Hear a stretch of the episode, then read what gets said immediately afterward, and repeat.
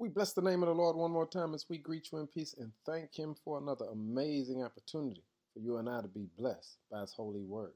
Hey, family, remember this is a partnership. Make sure you spread this word with at least five people. And don't forget, subscribe to the podcast. Our word for the day is praise the Lord. In Psalm 150, it begins by saying, Praise the Lord. Praise God in his sanctuary. Praise him in his mighty heavens. Praise him for his mighty acts. Praise him according to the abundance of his greatness. Praise him with the trumpet sound. Praise him with the harp and the lyre. Praise him with tambourines and dancing. Praise him with string instruments and flutes. Praise him with resounding cymbals. Praise him with loud cymbals.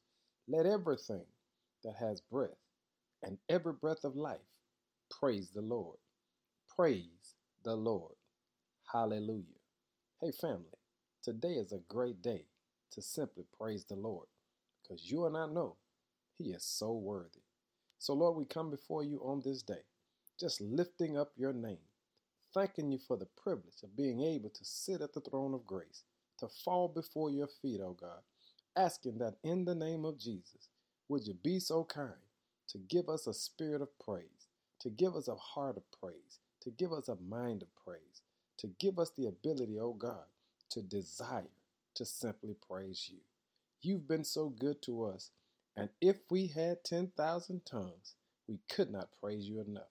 But Lord, we thank you for this opportunity, and we give you all of the glory.